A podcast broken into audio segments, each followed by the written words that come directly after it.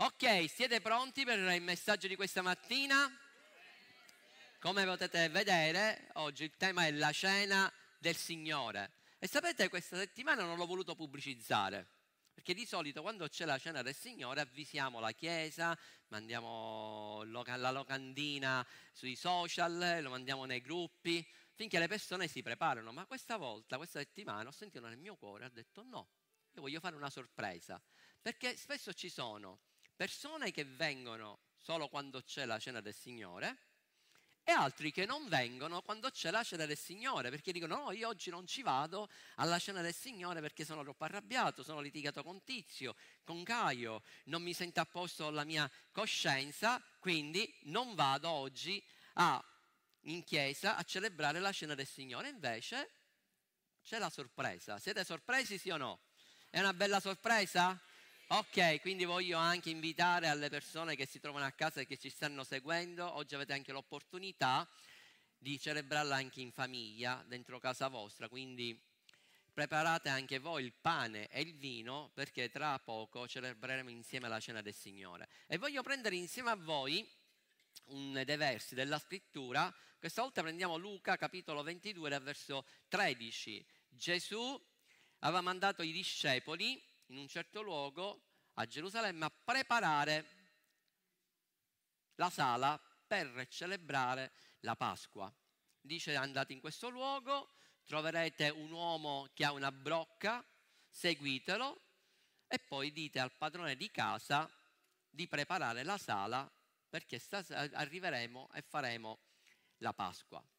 E così dice dal verso 13, andate dunque Essi trovarono come aveva loro detto e prepararono la Pasqua. E quando giunse l'ora, egli si mise a tavola e i dodici apostoli con lui. Allora gli disse loro, egli disse loro, ho grandemente desiderato mangiare questa Pasqua con voi prima di soffrire, poiché io vi dico che non ne mangerò più finché io abbia il suo compimento nel regno di Dio. Poi prese il calice, rese grazie e disse, prendete questo e dividetelo fra di voi, perché io vi dico che non berrò più del frutto della vigna finché il regno di Dio sia venuto. Poi prese, preso il calice, rese grazie, lo spezzò e lo diede loro dicendo, questo è il mio corpo che è dato per voi. Fate questo in memoria di me. Così pure dopo aver cenato, presi il calice dicendo, questo calice è il nuovo patto nel mio sangue che è sparso per voi. Da quella sera c'è stato un cambio.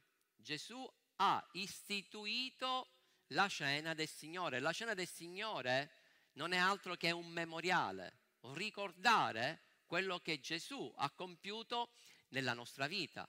E quella sera c'è stato un cambio, perché Gesù stava insieme ai suoi discepoli celebrando la Pasqua. E la Pasqua ebraica ricordava appunto al popolo di Israele il miracolo che Dio aveva compiuto, la liberazione dall'Egitto. E quella liberazione non la poteva compiere umanamente parlando nessuno. Nessuno poteva liberare il popolo di Israele dalle mani del faraone, l'uomo più potente, la nazione più potente che c'era sulla faccia della terra ma per Dio nulla è impossibile e Dio ha mandato un uomo, Mosè, figura di Gesù, che ha liberato il popolo di Israele dalla schiavitù. E quindi stavano ricordando, quella sera si ricordava quello che era avvenuto molto tempo prima, ma nello stesso tempo Gesù stava dando un messaggio. E il messaggio qual era? Il messaggio era che il più grande problema dell'umanità l'avrebbe risolto Gesù offrendo la sua vita. Qual era il grande problema dell'umanità? Il peccato, la separazione da Dio. E che nessun uomo sulla faccia della terra poteva risolvere questo grande problema. Ma Dio prima della fondazione del mondo, aveva preparato l'agnello perfetto, che è Cristo Gesù. Gesù, prima ancora che l'uomo peccasse, aveva già la soluzione. E qui c'è un messaggio molto forte. E il messaggio è che prima che arriva il problema, Dio ha già provveduto alla soluzione del tuo problema. Quindi inizia a ringraziare Dio, anche se ti trovi davanti a una difficoltà, davanti a una montagna, sappi una cosa, che già Dio ha provveduto alla soluzione, non devi fare altro che credere in Lui. Amen. Lui è la soluzione a qualsiasi problema. E quella sera stavano celebrando insieme questa Pasqua. E dice la scrittura che lui a un certo punto prese il pane, rese grazie e lo distribuì ai suoi discepoli. Sapete, questa frase, rese grazia, grazie, dalla parola, dal greco è eucaristo, che significa essere grato, ringraziare, ma la radice che è carizomai significa dare per grazia, dare liberamente, preservare una persona da un pericolo, soccorso, perdonare. Wow! In quel momento c'era il messaggio forte che lui mentre stava ringraziando il Padre, lo stava ringraziando perché attraverso il suo sacrificio avrebbe rilasciato il perdono, ci sarebbe stata riconciliazione. E poi ancora presi il pane, lo spezzò dicendo questo è il mio corpo. Sapete la radice della parola corpo qual è? È sozzo che significa salvezza, guarigione e benedizione. Gesù stava dicendo con quell'atto, questo è il mio corpo. E que- quando io sto dando il mio corpo in sacrificio per voi, per portare salvezza, liberazione e guarigione. E io questa mattina dichiaro, decreto e profetizzo che ci sarà guarigione questa mattina per mezzo del sacrificio di Cristo Gesù che ci sarà salvezza, che ci sarà liberazione, perché quello che lui ha compiuto. E mentre meditavo su questi versi, il fatto che lui alzò il pane e rese grazia, grazie, mi sono collegato a quello che ho detto poc'anzi. Quando Gesù alzò i pani e i pesci, rese grazie e lo diede ai suoi discepoli. Sapete, in un attimo, per un attimo ho pensato, ho detto, Signore, perché questo paragone? Perché quando Gesù ha detto fate questo in memoria di me, io ho meditato, fate questo in memoria di me, e noi diciamo sempre fate questo in memoria di me, ed è giusto, quando noi celebriamo la cena del Signore, noi facciamo, ricordiamo quello che Lui ha compiuto, quello che Lui ha fatto, però Lui ha detto ai Suoi discepoli, quando gli ha dato quel pane, l'ha spezzato e gliel'ha dato un pezzo per uno, fate questo in memoria di me. Cosa ha fatto con quei pani e quei pesci? Quando si sono moltiplicati i pani e i pesci? Quando erano nelle mani dei discepoli. E quindi Gesù in messaggio stava dicendo, io vi sto dando, sto offrendo il mio corpo, fate questo in memoria di me perché io desidero che voi possiate moltiplicare il perdono che possiate moltiplicare la guarigione, che possiate moltiplicare la liberazione ovunque voi andate. Sarà una moltiplicazione continua perché più voi lo farete, più riceverete guarigione, riceverete il perdono ed è quello che la Chiesa è chiamata a fare. Noi siamo chiamati a moltiplicare ciò che Gesù ci ha dato e Lui ci ha dato a noi liberazione, ci ha dato guarigione ci ha dato salvezza e quindi quello che noi abbiamo ricevuto noi lo dobbiamo dare a questo mondo. Gesù dice la scrittura che lui ci ha perdonato. Meritavi di essere perdonato? Sì o no? No, ma Gesù lo ha fatto. E il messaggio che Gesù ha dato a qualcuno quando la risposta che ha dato a qualcuno gli ha fatto la domanda fino a quante volte dobbiamo perdonare? Fino a sette volte? Gesù qual è stata la risposta? Io non ho limite nella, nel perdono. Quindi come io l'ho rilasciato a voi, voi dovete moltiplicare sempre questo perdono fino a 70 volte 7. Significa in una maniera tale che non ci sarà mai un limite al perdono. Amen. E questa mattina c'è un messaggio molto forte, è il messaggio del perdono. È il messaggio che tu come hai ricevuto perdono da Gesù e come Lui continua a perdonarti ogni giorno quando tu confessi i tuoi peccati, il tuo dovere è perdonare perché dentro di te c'è la natura di Cristo. Amen.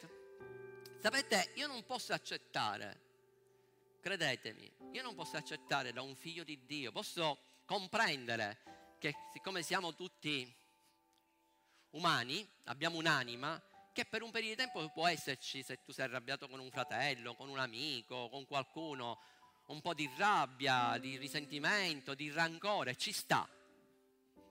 Ma non ci sta quando continua a esserci. Tu non un figlio di Dio non può vivere, almeno io la penso così, io non, non posso vivere se ho risentimenti, rancori verso qualcuno. Perché la mia natura non me lo permette, anche perché dentro di me c'è lo Spirito Santo e lo Spirito Santo mi convince di peccato, perché io sto peccando quando io non rilascio il mio perdono e persevero nel risentimento, nel rancore. Non solo, sto dando spazio al nemico. E questa mattina voglio parlarvi di un tema molto importante. È il tema che si collega alla grazia. Ma lo chiamiamo peccato. Voglio parlarvi del peccato questa mattina. Forse è un messaggio che non piace a molti, perché piace di più il messaggio sulla grazia, quel messaggio quando si parla della benedizione, della prosperità, della guarigione, ok, fanno tutta, tutte parte delle promesse di Dio. Ma io questa mattina voglio parlarvi del peccato. Sapete perché il peccato piano piano sta entrando anche chie- nella Chiesa. Sapete che per Dio il peccato è peccato. Non c'è un peccato piccolo e un peccato grande. Il peccato è peccato. E sapete oggi con la nuova era, con il nuovo linguaggio, si rende anche in maniera superficiale il peccato. E vabbè, ma ormai dai, certe cose si possono fare, ormai siamo moderni.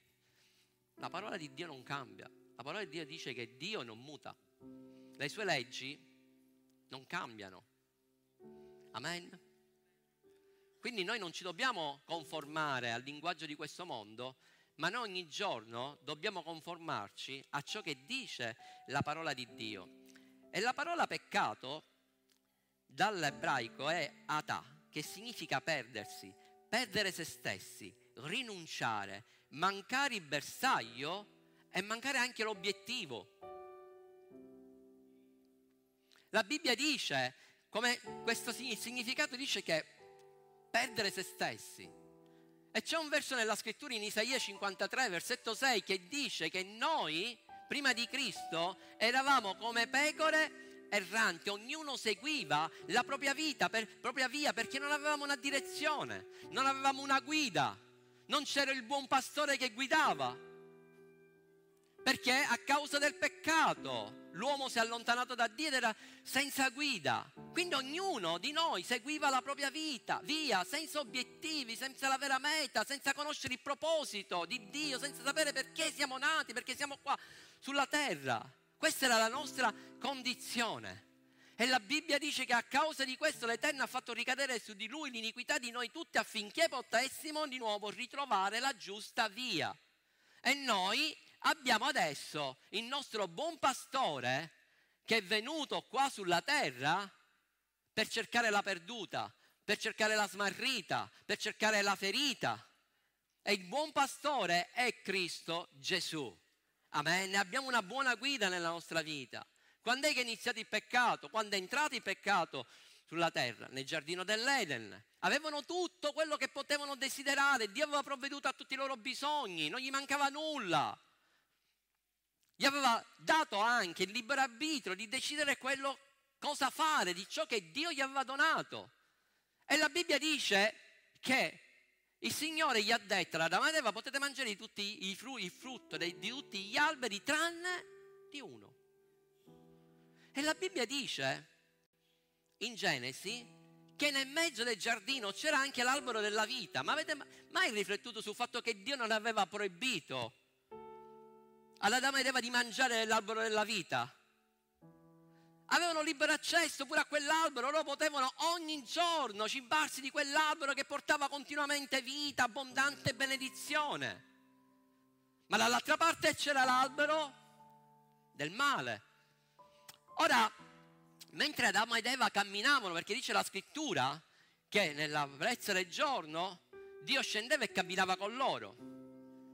Vero o no? Avete letto tutti la Bibbia, questa parte della scrittura.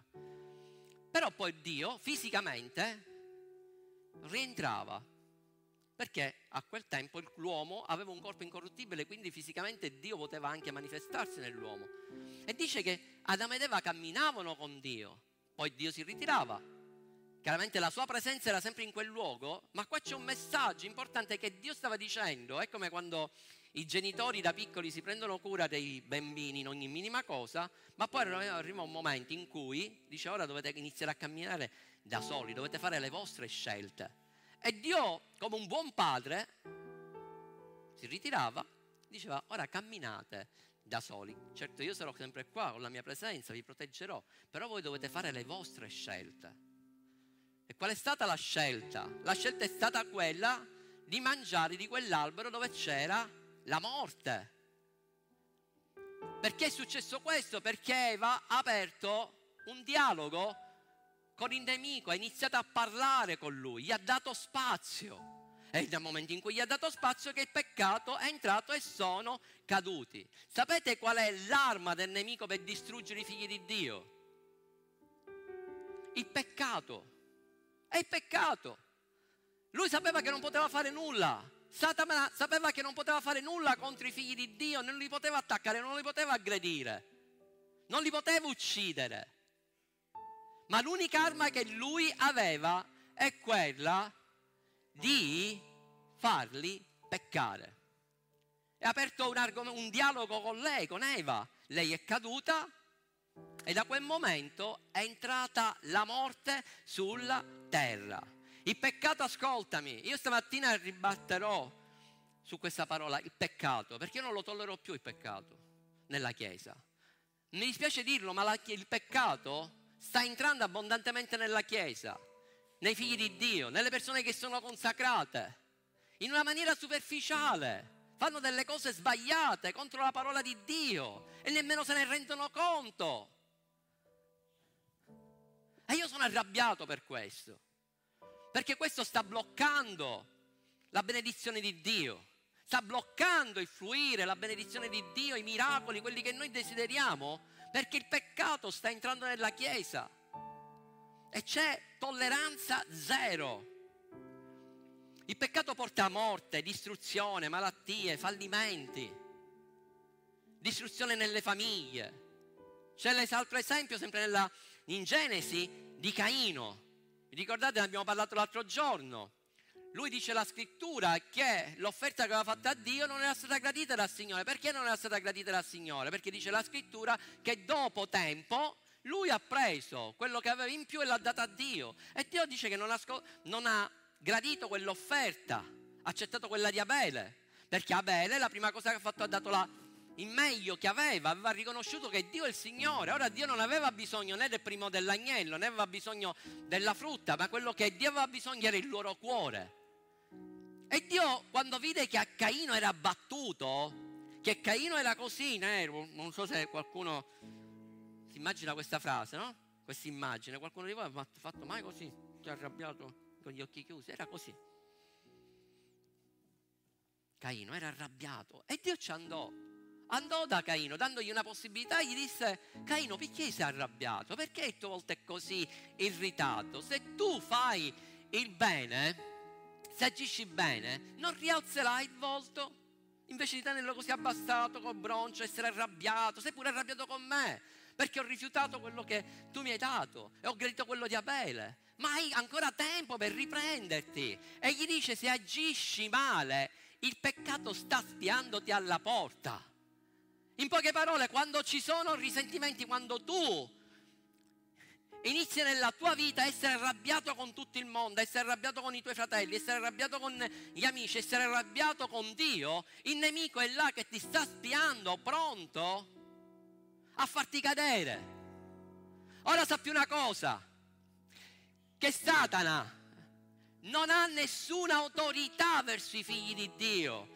Lo sai che lui è stato detronizzato, lui è stato sconfitto sulla croce quando Cristo Gesù è finito, è andato all'inferno, gli ha tirato, gli ha levato le chiavi che lui aveva rubato, le chiavi dell'autorità che lui aveva tolto per diritto ad Adamo ed Eva e se le riprese, ha dato questa autorità a noi. Lui ha potere ma non ha più autorità sulla terra. Quindi lui non può agire contro i figli di Dio a meno che i figli di Dio gli danno spazio. Ora Dio gli ha detto, vedi che lui è lì che ti sta spiando, ma tu hai un'arma potente. E l'arma potente dice alla fine, perché mi levate le frasi? Lo sappiamo che è la cena del Signore oggi. Rimettetevi di nuovo quel versetto. Dice, ma tu, ripetete insieme a me, ma tu dominalo. Dio sta dicendo, il nemico ti tenterà. Il nemico è sempre alla porta, lui è come un leone ruggente che gira attorno a te. E quando lui ti tenta, tu lo devi dominare, tu devi iniziare a dichiarare la parola di Dio nella tua vita. Gesù come ha, ha vinto il diavolo nella, nel deserto, nella tentazione, quando lui aveva fame. Dice proprio nel quarantesimo giorno, che è il punto più cruciale, quando l'uomo che sta digiunando, quello il quarantesimo giorno è già sul punto di morire. Ma Gesù com'è che ha sconfitto, com'è che ha dominato il nemico? Con la parola di Dio. E sai, quando molte volte dicono, ma io sai, non, non riesco a cedere alla tentazione, la Bibbia dice che tu devi dominare. Caino non ha dominato sul, nel peccato, sul peccato. E quindi questa amarezza, questi risentimenti, questi rancori che c'erano dentro di lui, nella sua anima, verso Dio, verso tutto il mondo intero, e nel mondo intero c'era soltanto suo fratello in quel momento. Lui iniziò a fare crescere, a dare cibo, cibo nella sua anima, nella sua carne, di quei risentimenti, di quella gelosia che c'era al punto tale che uccide suo fratello. Immaginate in quel momento Satana cosa ha fatto ha detto ho vinto, l'ho sconfitto. E lui è dovuto uscire fuori da quel territorio. Perché sapete, Dio gli aveva dato un'altra opportunità, perché se andate a leggere la scrittura in Genesi, Dio parlava con, con, con, con, Caino, non parlava con Abele, ma parlava con Caino, quindi lui aveva anche un rapporto con Dio, perché Dio gli, dice, gli ha detto proprio queste cose. Stava parlando con lui, gli stava dando un'opportunità. Lui ha ucciso suo fratello e questo rancore, questa, eh, queste amarezze, questi risentimenti, questa violenza continuò a crescere e lui l'ha trasmesso alla sua generazione. Ascoltami, qual era la generazione poi di Caino? Quella generazione che talmente peccavano che portarono appunto a Dio di dire io mi sono pentito di aver fatto l'uomo, distruggerò ogni essere vivente che c'è sulla faccia della terra. Cioè Dio ha dovuto cambiare idea, il peccato fa cambiare idea a Dio. Distruggerò tutto, è sceso il giudizio, tutto questo perché quest'uomo Caino non aveva pensato a quello che poteva succedere, alle conseguenze e che anche spiritualmente questa violenza l'avrebbe trasmessa suoi, alla sua discendenza, ai suoi figli. E sapete io la rabbia che ho, che molti genitori che stanno peccando, che non resistono a peccato, alle tentazioni, non hanno il senso di responsabilità verso i propri figli e verso la propria generazione. Perché il senso di responsabilità dovrebbe portarti a non sbagliare. Perché tu dovresti pensare per il bene dei tuoi figli. Caino non ci ha pensato, Adamo ed Eva non ci hanno pensato. E quella generazione crebbe nel peccato. A punto tale che Dio ha dovuto mandare quel diluvio. E dice la scrittura che c'era soltanto un uomo. Chi era quell'uomo sulla faccia della terra? era Noè, dice che Noè fu un uomo giusto e irreprensibile tra i suoi contemporanei. Che significa irreprensibile? Sapete la parola irreprensibile è tamim ed è significa senza macchia. È la stessa parola che veniva usata per l'agnello, che l'agnello doveva essere senza macchia. Ciò non significa che era una persona che non peccava, ma significava che era una persona integra, intera. Una persona che faceva la volontà di Dio, un uomo giusto davanti a Dio, dove? In mezzo ai suoi contemporanei, cioè c'era tutto il mondo che peccava. Lui vedeva con i suoi occhi quello che facevano, che commettevano adulterio, che vedevano la pornografia, che fumavano, si facevano le canne, che si drogavano, che si ubriacavano, che facevano lo schifo dello schifo. Lui era là perché viveva in mezzo a loro, aveva amici, avevano parenti che facevano tutte queste cose. Ma lui non si compromise mai in mezzo a loro, in mezzo a quella generazione. Lui ha fatto la differenza. E sapete la cosa più bella di questa storia qual è? Che grazie alla sua integrità la sua famiglia e la sua generazione è stata salvata e noi facciamo parte di quella generazione grazie alla scelta che ha fatto Noè di dominare sul peccato. Sapete perché Noè era giusto e irreprensibile? Me lo prendi il verso per favore? Perché? Dite, datemela voi la risposta. È scritto lì. Perché lui camminava con Dio. Lui aveva un rapporto quotidianamente, tra l'altro dove lui viveva, aveva bisogno di essere legato ogni giorno a Dio, di stare a contatto con Lui, di camminare con Lui, ascoltare la Sua parola, ascoltare la Sua voce, meditare perché aveva bisogno, più c'era il peccato, più lui era legato a Dio, lui camminava ogni giorno con Dio. Per questo fu un uomo giusto e irreprensibile. In questi giorni meditavo sulla storia di Saù. La conoscete tutti, Giacobbe e Esaù. Dice la scrittura che Esaù era un uomo che gli piaceva la caccia era un cacciatore. Aveva questa grande passione nella sua vita. Lui andava ogni giorno a caccia. Ma dice che un giorno arrivò a casa, nel frattempo avete i versi, li potete mettere. Eccoli. E dice che era stanco.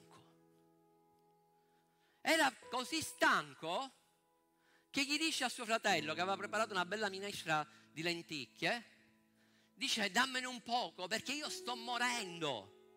La domanda che vi faccio, ma secondo voi Esau stava veramente morendo, sì o no? Non stava morendo. Non stava morendo di fame. Ma lui voleva, siccome non sapeva resistere, lui voleva tutto subito, voleva la gratificazione immediata a un suo desiderio carnale. E la risposta doveva essere immediata. Perché lui ha voluto subito quel cibo. E quando Giacobbe molto furbo, invece, sapeva una cosa importante cosa significava lì la primogenitura, dice tu vendimi la primogenitura. Dice la scrittura che lui gliel'ha data subito, l'ha disprezzata perché? Perché lui, ascoltami, Esaù non aveva mai realizzato nella sua vita l'importanza della primogenitura, l'importanza di quello che a lui spettava, perché come primogenito a lui gli spettava il doppio.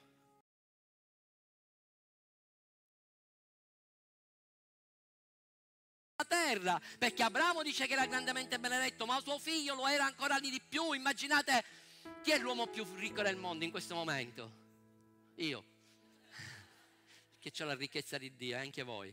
Chi è? Eh? Quello di Amazon, lo, lui lo sa come si chiama, poi andatevela a cercare. Belgion e sua moglie, insieme, sua moglie si sono separati, eccetera, figurati. L'uomo più ricco del mondo, quindi immaginate la ricchezza che lui aveva. Ma lui non si immaginava, sapete perché? Che lui era lontano da Dio, era troppo impegnato alle sue passioni, che in quel momento lui rinunciò a tutto per un piatto di lenticchie. Ascoltami, lui aveva nella casa del padre tutto quello che, come figlio prodigo, tutto quello che c'era nella casa di Isacco apparteneva a lui. E lui bastava che andava da Isacco, da suo padre, e gli diceva: Papà, ho fame. Quanti servi aveva? Centinaia di servi. Andava da suo padre e gli diceva: Sai quello che mi ha detto Giacobbe? Giacobbe mi ha tentato in questo, voleva, voleva che io gli vedessi la primogenitura, la primogenitura è mia, lui ha disprezzato quello che lui aveva. E qua c'è un messaggio forte. E il messaggio è che molti figli di Dio stanno disprezzando ciò che Dio ci ha dato. Perché la Bibbia dice che noi siamo seduti nei luoghi celesti in Cristo Gesù. E che se noi siamo eredi e coeredi in Cristo Gesù, quindi tutto quello che appartiene a Cristo Gesù appartiene anche a te, appartiene anche a me. E molto spesso disprezziamo quello che abbiamo. Dio benedice la nostra vita e noi disprezziamo il lavoro. Noi disprezziamo il servizio che Dio ci ha dato l'opportunità di farlo. A volte sento persone che, si, che disprezzano il servizio, magari hanno desiderato stare nel gruppo della lode. Ah, voglio stare con Mirko, voglio stare con Giorgia. Poi quando li metti qui, poi iniziano a disprezzare. O chi magari desidera stare nella telecamera, ah, che bello così, gli altri mi vedono, così anche gli uscieri, così quelli dei servizi, e poi disprezzano quello che hanno. O Dio ti benedice economicamente, all'inizio, quando Dio ti benedice, ci sono tante persone che sono arrivate qua a Roma o che sono entrati qua in chiesa che non avevano nulla. Non parlo per la chiesa, parlo perché hanno fatto un incontro con Dio, non avevano nulla, non avevano stipendi, non avevano come mangiare, ma hanno visto la benedizione di Dio? E all'inizio, Pastore Claudio, erano felici nel dare, erano felici nel dare offerte, nel dare le, le, le decime e poi quando Dio li ha grandemente benedetti, ci sono casi che quando Dio poi ha iniziato a dare degli stipendi grandi, cominciano a pensare che la decima era troppo grande da offrire non hanno dato più, cosa stai disprezzando? L'opera di Dio nella tua vita, ma Dio non ha bisogno dei tuoi soldi, Dio vuole il tuo cuore, che tu sia sempre riconoscente a Lui. È questo che molti non comprendono. Esau ha disprezzato quello che aveva. Sapete, una piccola nota. Esau vendette la sua primogenitura quando ritornò dalla caccia e perse la benedizione quando uscì per la caccia per la sua passione. Il nemico è sempre lì, pronto a rubarti quello che Dio ti ha dato. Dio conosceva già il cuore di Saul, per questo aveva preparato già Giacobbe a posto suo, perché sapeva quello che le avrebbe fatto di quell'eredità. Cosa ne stai facendo dell'eredità che Dio ti ha dato? Cosa stai facendo? Quando lui si presentò dopo che Dio benedisse, dopo che Isacco benedisse Giacobbe, si presentò lui perché aveva perso tempo. Lui aveva perso tempo perché andò a cacciare, ma ti faccio una domanda.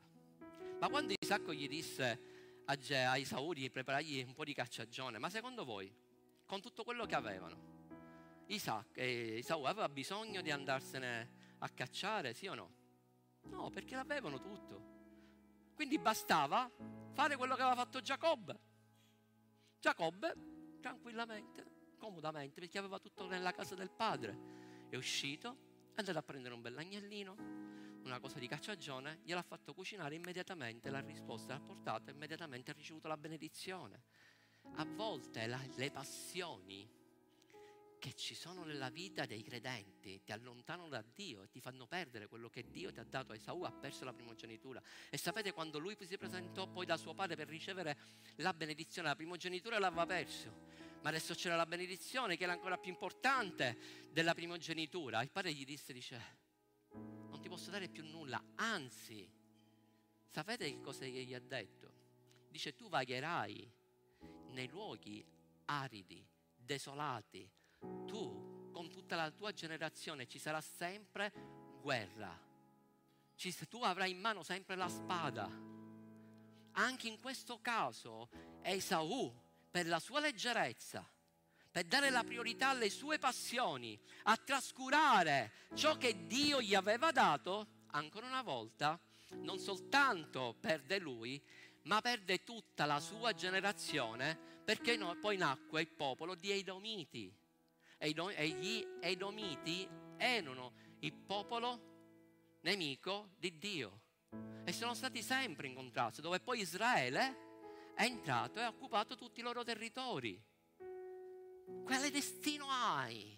Quale sogno hai per te e per la tua famiglia? Dio mio, ma io la, quello che ti dico non lo fare per te. Ma ami veramente, io, io stasera a, qualche, a dei mariti, alle mogli, io ti dico, marito guarda tua moglie, moglie guarda tuo marito e insieme guardate i vostri figli, guardate i vostri nipoti, guardate la vostra generazione. Forse vi state litigando, forse c'è guerra in famiglia, forse stai vivendo nel, nel peccato e dici io non riesco, non ne posso fare a meno di questa cosa. Ti dico una cosa che il senso di responsabilità verso la tua famiglia ti dovrebbe portare al punto di dominare contro il peccato.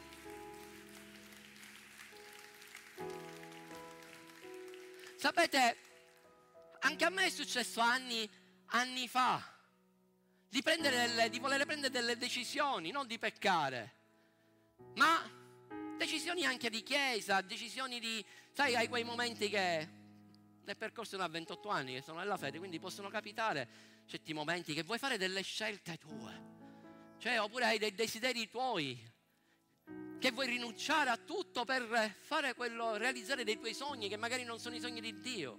Sapete perché ho rinunciato?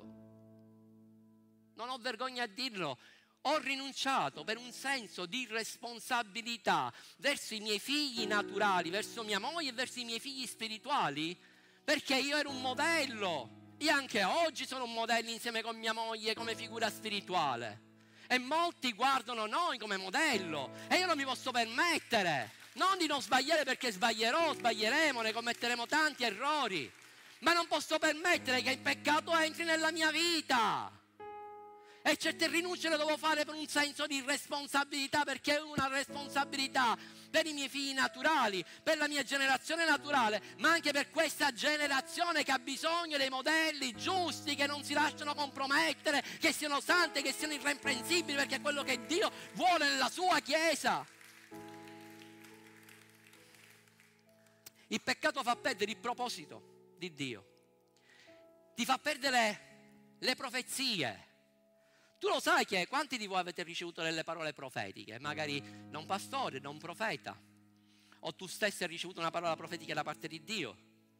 Le profezie vengono rilasciate, ma dipende da noi affinché si possano adempiere.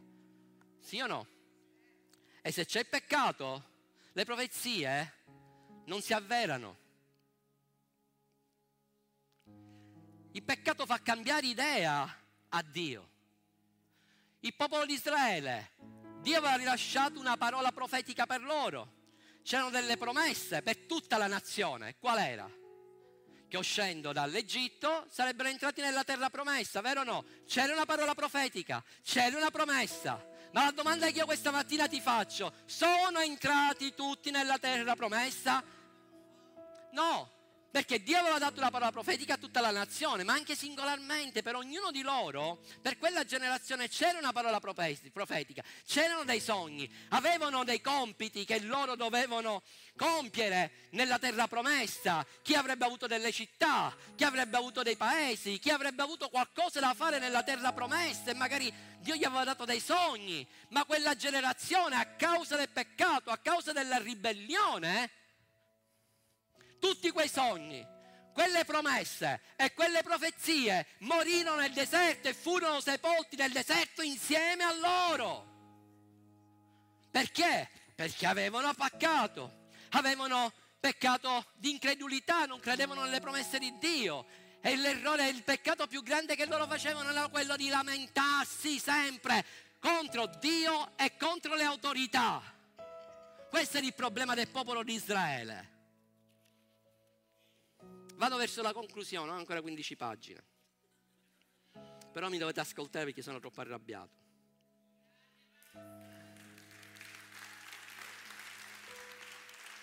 Quanti avete letto lo, il capitolo 6 di Giosuè? Capitolo 6 e capitolo 7? E capitolo 1, e capitolo 2, e capitolo 3. Da Genesi, Esodo, Numeri, Levitico, Deuteronomio, fino all'Apocalisse. Quanti l'avete letto? No, no, no, cioè, me ne sto andando. C'è due o tre che hanno letto soltanto la Genesi. Oh, alzate almeno. C'è una storia il popolo di Israele aveva, Dio aveva detto al popolo di Israele, a Giosuè aveva comandato che lui doveva entrare nella terra promessa, che nessun nemico avrebbe resistito contro di lui, vero o no? Io sarò con te, non ti lascerò, non ti abbandonerò. Entro nella terra promessa, la prima città qual è? Gerico, conoscete la storia, il grande miracolo che Dio ha compiuto, crollarono quelle mura che erano enormi, erano spesse, ed entrarono in quella città e Dio gli aveva ordinato che dovevano distruggere ogni cosa. Sono entrati nella terra promessa? È avvenuto questo miracolo? Sì. Ma dice a un certo punto c'è la seconda città, Ai. Una città piccola, debole anche, sia numericamente e anche come armi, come esercito. Erano pochi a confronto con Israele. Tra l'altro loro non avevano nemmeno Dio dovevano essere legalmente già nelle loro mani. Ma dice la scrittura che Giosuè mandò un po' di uomini, 3.000 uomini, e questi uomini, quando arrivarono ai, ai ai, hanno preso botte, dice che dovettero voltare le spalle ai nemici, fuggire e ci furono circa 36 morti. Giosuè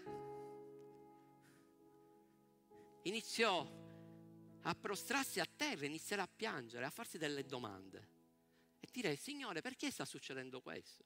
Signore, ma come tu fino a qualche mese fa mi hai detto che nessun nemico poteva resistermi. Tu mi hai detto che saresti stato sempre con me, che non mi avresti mai abbandonato, che avremmo conquistato tutte le città. E invece adesso mi vengo a ritrovare con una città piccola e con 36 morti non riesco a capire perché, Dio, perché tu hai cambiato idea. Perché non stai mantenendo le tue promesse? Perché non sei stato con noi? Perché noi, noi il nostro esercito ha dovuto voltare le spalle, i nemici ci hanno inseguiti, siamo stati sconfitti. Perché Dio? Sapete, questo è il grido di molti credenti che dicono spesso, Signore, perché mi stanno succedendo queste cose? Signore, perché devo chiedere soldi in prestito? Perché sto vivendo nei debiti? Perché nei fallimenti? Perché sta succedendo questo nella mia famiglia? No, perché sta succedendo questo nel mio lavoro? Perché sta succedendo tutto questo? E credo che qualcuno, a qualcuno di voi è successo. Giosuè iniziò a porsi queste domande. E Dio gli rispose. Dio gli disse qual era il problema. Dio gli disse, prendiamolo Giosuè capitolo 7, dal verso 10, mentre che lui era prostrato a terra, dice Giosuè alzati. C'era un problema. Qual era il problema? Che un uomo, un certo Acan, dice la scrittura, che rubò oro e argento. Vi spiego quali erano gli ordini di Dio. Gli ordini di Dio erano che dovevano entrare nella terra in Gerico. Gerico era la prima città. Chiamiamola anche, se la vogliamo mettere anche a livello economico, era la prima città e Dio gli aveva chiesto della prima città tutto, devi distruggere tutto, devi uccidere tutti gli animali, tutto, ogni essere vivente, prendi soltanto l'oro, la gente, il bronzo, quello che c'è lì e lo devi consacrare a me e lo devi portare alla casa dell'Eterno. E non ti chiederò nient'altro. Questa era la prima parte, era la prima, era la decima che il popolo doveva dare a Dio perché era la prima città. Era la prima città che loro dovevano dare a Dio tutto quell'oro e quell'argento perché serviva per la casa dell'Eterno. E Acan, a insaputa di tutti, dice la scrittura, che nessuno sapeva questo. Dice la scrittura, se lo prendi, che quando Dio gli disse a Giosuè raduna, dice c'è il peccato, c'è qualcuno che ha rubato, dice tu non lo sai, lui pensa che non lo sa nessuno, pensa che non l'ha visto nessuno ed è vero, ma io l'ho visto. E a un certo punto raggruppano tutte le famiglie, fino a quando viene designata la famiglia di Acan. E Acan confessa. E Acan gli dice, prendimi quei versi che sono nel capitolo 7. L'altro, l'altro, l'altro, quando parla di Acan. Dice, quando vidi fra il bottino un bel mantello di scinarre, 200 sicli d'argento, un lingotto d'oro del peso di 50 sicli, li desiderai grandemente e li presi, ed ecco, ora sono nascosti in terra, in mezzo alla mia tenda e l'argento sotto.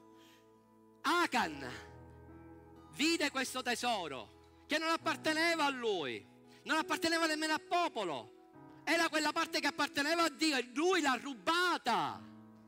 Non solo, e l'ha nascosta, l'ha nascosta sottoterra. E la cosa incredibile, quello che Dio mi ha fatto vedere in questi giorni, è che lui aveva nascosto questo peccato a tutti, anche alla sua famiglia. E aveva portato il peccato dentro la sua casa e l'aveva nascosto. Ci sono uomini e ci sono donne che stanno portando il peccato dentro la loro casa, dentro la loro famiglia e lo tengono nascosto, ma Dio sta guardando, Dio ti sta vedendo e ci sono delle conseguenze a causa di questo. Qual è stata la conseguenza, ragazzi? È stata qualcosa di terribile. Perché Giosuè li fece uscire Acan, moglie, figli, animali. Eppure loro e l'argento che loro avevano rubato mise insieme. Morirono tutti, lapidati, pure tutta la sua famiglia, gli animali. E il messaggio ancora più grande è che Dio fece bruciare pure l'oro e l'argento che lui aveva rubato perché non era il problema dell'oro, era un problema di cuore. Cosa stai nascondendo? Dio mi ha fatto vedere e ve lo dico, qua sto parlando a un po' di persone e sto parlando anche a molte persone che stanno seguendo online e ci, ci seguiranno anche nella registrazione. Ci sono persone che stanno tenendo peccati e sono nascosti e tu lo stai portando dentro la tua casa, dici tanto non mi vede nessuno. Dio ti sta vedendo. E Dio ti sta dicendo questa mattina ti devi ravvedere. Perché se tu non ti ravvedi ci saranno delle conseguenze molto gravi. Io questa mattina sto dando un messaggio forte. Ma questo messaggio lo sto portando perché voglio che ci sia una svolta nella Chiesa.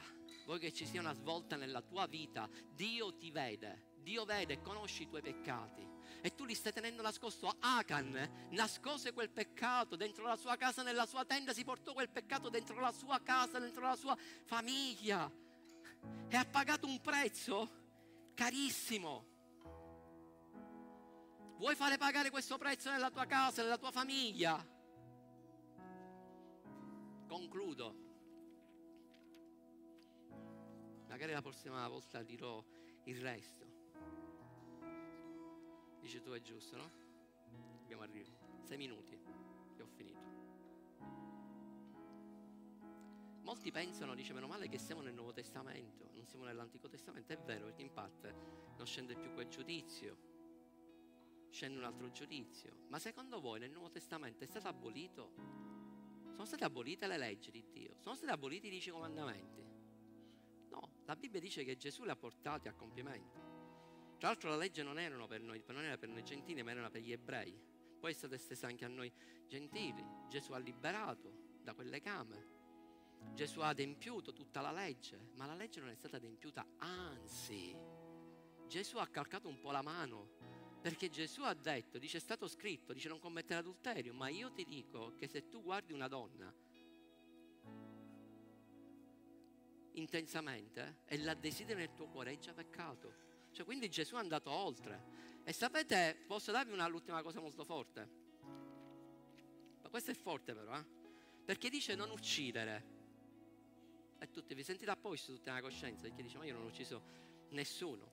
Perché dice chiunque uccide sarà sottoposto a giudizio antico patto. Nuovo Testamento, cata, sta cavicchietto.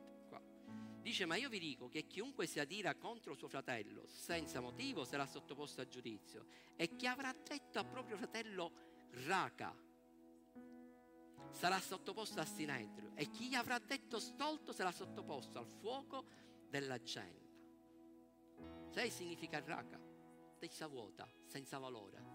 Quando tu parli male, quando tu inizi a parlare male, a dichiarare parole negative contro tuo fratello o tua sorella, stai dicendo raca, stai dicendo che è senza valore e stai dicendo a Dio quello che per te è un valore, io lo sto disprezzando. Tu stai disprezzando il valore di Dio. La Bibbia dice che tutti i figli di Dio siamo il suo poema e tu non puoi disprezzare quello che Dio ha fatto. Amen.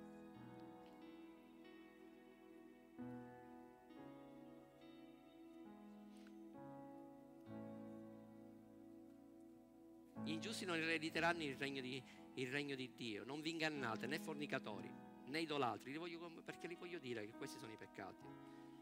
Sapete, le, le, dico, vogliono mettere le leggi che se noi diciamo queste cose ci possono arrestare, ma a me vogliono pure arrestare, non interessa niente, io certe cose le voglio dire, né i ladri né gli avari. Anzi, andrò a predicare il Vangelo là. Né i ladri, né gli avari, né gli ubriaconi, né gli oltraggiatori, né i rapinatori erediteranno il regno di Dio. Anzi, adulteri, te l'ho detto, fornicatori, idolatri, adulteri, effeminati, omosessuali, ladri, avari, ubriaconi, oltraggiatori, rapinatori. Ascoltami, ha messo tutti allo stesso piano. Non ci sono quelli di serie A e quelli di serie B come qualcuno vuole fare credere, no? Gli effeminati, gli omosessuali, sono smessi allo stesso livello dei ladri, dei rapinatori, dei fornicatori, è sempre peccato, tutto è peccato. Chi pratica queste cose sta vivendo nel peccato e non entrerà nel regno di Dio, mentre lì per grazia ti dice, una volta salvato sarai sempre salvato, la Bibbia dice che chi avrà perseverato fino alla fine sarà salvato. Puoi perdere la salvezza. La Bibbia dice Prima Giovanni 3,9 che chiunque è nato da Dio non commette peccato perché il seme di Dio dimora in lui e non può più peccare perché è nato da Dio. Qua non sta dicendo che non c'è più peccato. Qua il verbo usato per non peccare è un presente continuato che sta dicendo chi è veramente un figlio di Dio non può vivere nel peccato. Amen. Alleluia.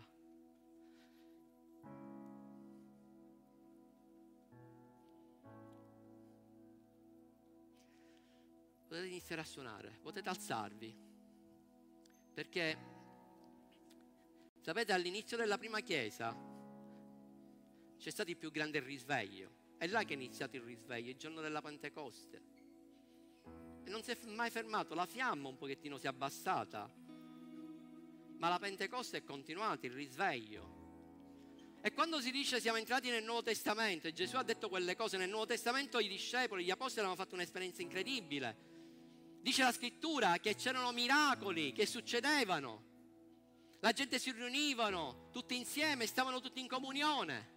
Ma la Bibbia dice che nel pieno risveglio una coppia, un certo Anania e Saffira, si presentarono davanti agli apostoli con una bugia per ingannare la Chiesa. E sapete cosa è successo all'inizio della prima Chiesa, nel tempo della grazia, nel tempo del risveglio? Che quella coppia morì subito perché avevano ingannato gli apostoli, perché c'era mancanza di trasparenza. E sapete una cosa, c'è un messaggio molto forte questa mattina che voglio dare all'intera nazione. E questo messaggio è che il risveglio sta iniziando, è già iniziato. E quando ci sarà il risveglio, quello che arriverà la grande onda che ci stiamo aspettando, arriverà la gloria di Dio e non ci sarà tolleranza per il peccato. E io credo che molti piangeranno delle conseguenze molto gravi perché non potranno resistere alla potenza, alla gloria di Dio. Sapete perché non stiamo sperimentando il fluire della benedizione di Dio in maniera abbondante, non stiamo vedendo i grandi miracoli che succedevano nella prima chiesa, perché c'è il peccato nella chiesa. Io desidero vedere i miracoli, quelli veri, io voglio vedere i grandi miracoli. Io non mi accontento di quello che sto vedendo per adesso, io sono stanco. Questa settimana abbiamo sentito persone che stanno morendo di tumore dei fratelli. Abbiamo pregato per persone che sono state male e stavano rischiando di morire ancora non sono guarite, persone che sono morte. Questa non è la Chiesa che vuole Cristo. Il mio Gesù desidera che tutti siano guariti, che tutti siano liberati. Gesù vuole che la sua Chiesa sia manifestata dalla sua gloria, dei miracoli, segni e prodigi e c'è santità. Quello che Dio vuole è santità nella sua Chiesa, vuole purificazione. Alleluia.